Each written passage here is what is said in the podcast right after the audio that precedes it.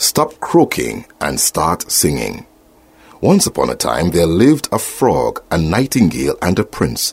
The nightingale used to sing beautiful songs with its lovely voice. The frog, however, just croaked. For some reason, every time the nightingale would begin to sing, the frog would croak. Frustrated by the constant competition and interruption, the nightingale finally stopped its singing. One night, the prince was walking by the tree where the nightingale sat. He stopped under the tree, hoping to hear the melodious sound of the nightingale, but no such music came.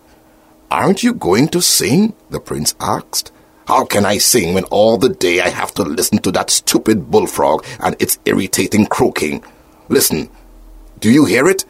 Oh, yes, I do, replied the prince, but I have to admit I never heard it while you were singing.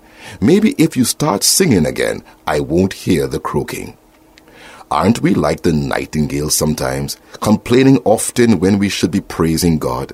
Don't we find ourselves frequently croaking about life's distresses rather than singing about the goodness of the Lord? Don't let a frog drown out your praise.